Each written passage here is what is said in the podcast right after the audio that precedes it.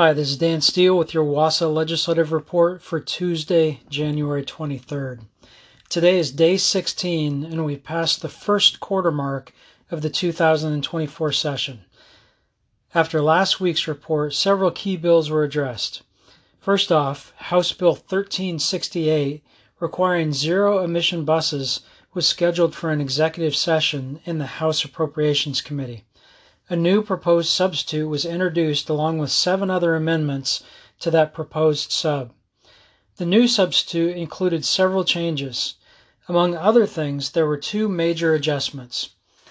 The first pushed back the deadline by which any new school purchases had to be zero emission from September 1st, 2027 to September 1st, 2030. However, districts that were considered to be in communities highly impacted by pollution would have held to the original 2027 deadline.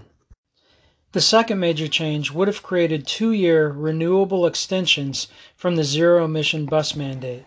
School districts could receive extensions if it was determined that the purchase, operation, or contracting of a zero emission bus is not feasible.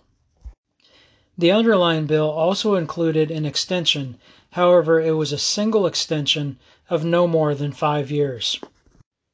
Prior to acting on this bill, the Appropriations Committee broke into Republican and Democrat caucuses to discuss the amendments. After a considerable amount of time, the committee reconvened and the chair announced that House Bill 1368 would be set down and not acted on on that night. The amendments and the tremendous pressure from school districts caused some dissension in caucus, and there are questions about whether the bill had the votes to pass. Although we expect the bill to eventually move, as of today it continues to sit. The amendment that the education community asked for and supported would have stripped the zero emission bus mandate and changed the formula based grant program into a voluntary program for which any eligible districts could apply. This amendment is adamantly opposed by the sponsor and the environmental community, and this issue is what likely caused the bill to be held. Regarding other transportation legislation, Senate Bill 5873, adjusting the current pupil transportation model to ensure the system is transparent, predictable, and adequately funded, continues to move and was heard in the Senate Ways and Means Committee today. It's unclear if this bill will be able to make it all the way through the legislative process, but at this time we're pleased that it has had some positive movement.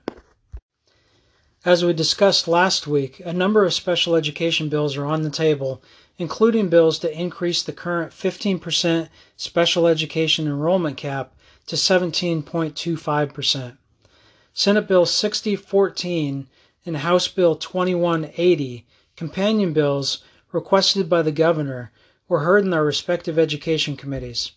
It should be noted that House Bill 2174, Superintendent Reykdal's request bill to eliminate the enrollment cap, sits dormant without action. It appears that 17.25% is the high water mark with Senate Bill 6014 and House Bill 2180 moving.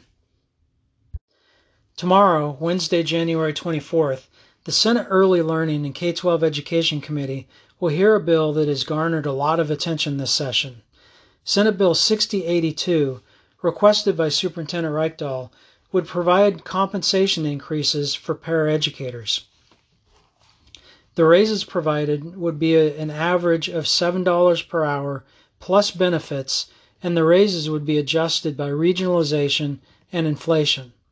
The stated intent is that the funding would be provided for all paraeducators, whether they be state funded, levy funded, federally funded, or grant funded.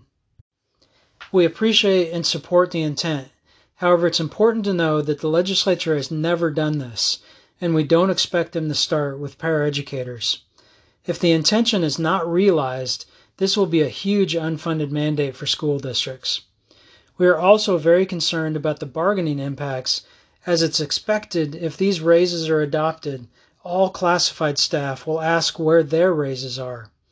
Another major concern is a proposed compliance mechanism that will require districts to maintain a student to paraeducator ratio from the 2018 19 school year, or funding would not be provided.